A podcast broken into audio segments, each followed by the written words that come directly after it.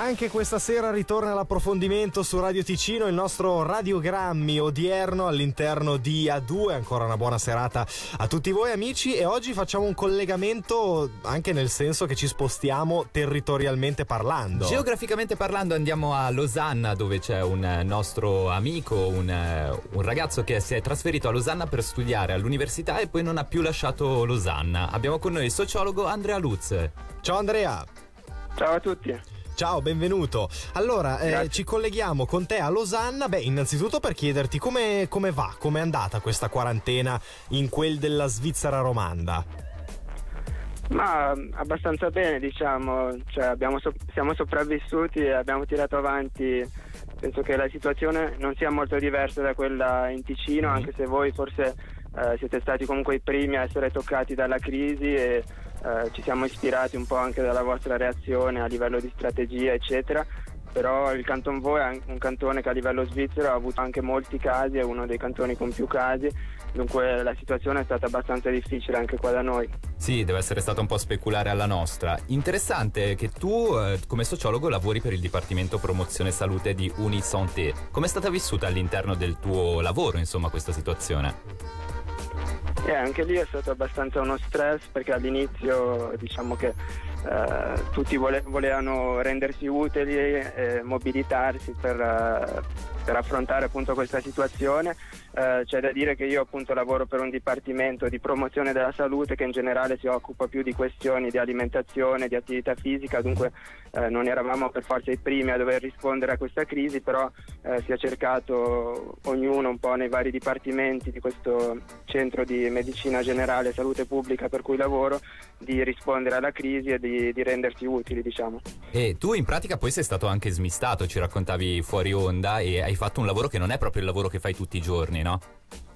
Esatto, sì, appunto le risorse umane hanno deciso di ricollocare un po' i vari impiegati che eh, lavoravano per dei dipartimenti che non erano considerati per forza come indispensabili per fronteggiare questa crisi, dunque eh, io stesso sono stato ricollocato e sono andato a lavorare per la farmacia appunto, del centro che si occupa appunto, di distribuire i medicamenti ai pazienti che vengono all'ospedale che frequentano questo nostro centro di salute pubblica. D'accordo, e com'è stato eh, lavorare per una farmacia? Perché non, non hai mai lavorato in quel campo? È stato abbastanza particolare, già in generale non sono abituato a portare il camice bianco, già quello è abbastanza mm-hmm. particolare come esperienza e poi anche il fatto appunto di ritrovarsi in un contesto completamente nuovo con dei nuovi colleghi, imparare un nuovo lavoro era abbastanza particolare. E in ogni caso mi hanno messo appunto a lavorare con il robot della farmacia che è una specie di armadio in cui vengono stoccati i medicamenti e eh, quando appunto i pazienti passano una comanda di medicamenti questo robot invia automaticamente le, le scatole eccetera. Che storia, cioè c'è un robot che smista tutti i farmaci, io non riesco a immaginarmi veramente com'è sì. lavorare in una farmacia e tu mi dicevi anche che ha un nome questo robot. Sì, si chiama Gigi, è un robot ah. italiano. Mitico Gigi, insomma, quello che smista i medicinali per, per, le persone. Andrea, sai cosa? Ti direi di aspettare il tempo di una canzone. Ci ritroviamo fra pochissimo e parliamo di Gigi, perché è una cosa meravigliosa, è il robot che smista i farmaci che si chiama Gigi. Perfetto.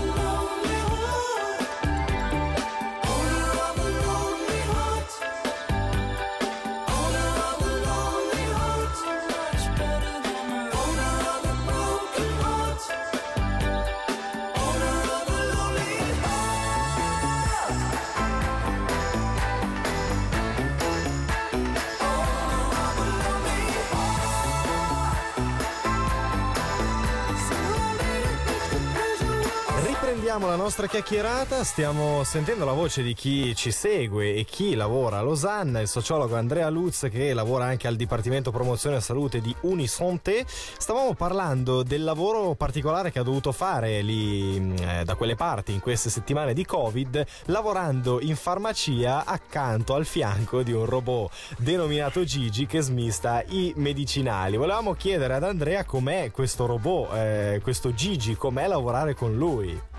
Sì, abbastanza particolare perché è un robot un po' vecchio, diciamo che ha già una mm. ventina d'anni, è già vecchio per un robot mm-hmm. e ogni tanto ha delle panne, dunque bisogna entrare e ripararlo, è mm-hmm. abbastanza un casino. Ecco, ci, ci, vogliono anche le badanti per il robot adesso, in poche parole. Esatto. Ma ecco. te sei riuscito a chiedere a qualcuno che lavorava già da tempo nella farmacia il perché si chiama Gigi? Sì, praticamente mi hanno raccontato che appunto all'inizio quando è stato acquistato questo nuovo marchi- macchinario che era un po' una novità a livello anche svizzero, in ogni caso a livello cantonale, hanno lanciato un sondaggio tra i collaboratori eh, per nominare questo, questo robot e essendo ah, un robot che viene dall'Italia hanno trovato questo nome simpatico di Gigi. Insomma un cliché, il classico nome italiano. Sì, classico Gigi pizza mafia mandolino, un po' ecco, quella, quella roba lì mi sembra di... Sì, quello è vero tutti. che girano un po' tanti stereotipi eh. da queste parti sugli italiani. Vabbè. ogni tanto quando fai i capricci si dice ah sì è perché è un robot italiano. Oddio. Vuole fare la pausa. Gli stereotipi ci sono dappertutto, insomma. Io volevo chiederti anche perché so che tua moglie lavora nell'ambito sanitario, un'infermiera a domicilio, la salutiamo, si chiama Sheila. Come se l'è vissuta esatto. lei questo periodo? Eh, per lei è stato un bello stress perché comunque appunto ci sono vari pazienti che sono stati toccati da questo virus e poi anche tutti gli altri pazienti, alcuni che magari erano ospitalizzati per altri tipi di, di malattie che sono stati rimandati a casa appunto per liberare lo spazio per i pazienti Covid. Eh, dunque ci sono stati tanti casi appunto di pazienti la cui salute si è anche degradata in questo periodo, diciamo appunto lo stress è stato abbastanza forte. Ma a livello di empatia Andrea, siccome tu sei um, sociologo e eh, naturalmente avendo avuto anche a che fare con il campo farmaceutico, hai avuto modo di fare un connubio tra le tue competenze. Il eh, approccio con, eh, diretto con le persone tu immaginiamo l'hai avuto?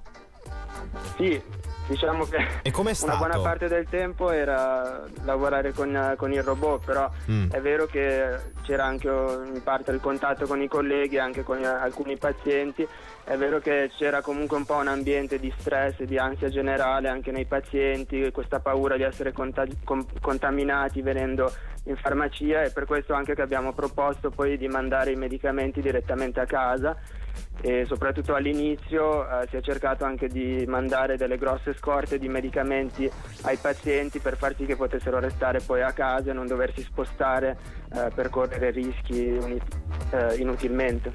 Perfetto, noi ti ringraziamo tantissimo Andrea, ormai abbiamo dei tempi radiofonici da rispettare e quindi parleremo ore, per ore con te ma non ce lo concede insomma la radio. Ti ringraziamo tantissimo però e speriamo di sentirti presto. Grazie mille. Grazie eh, Andrea. Buona serata allora. Buona serata a te. Ciao.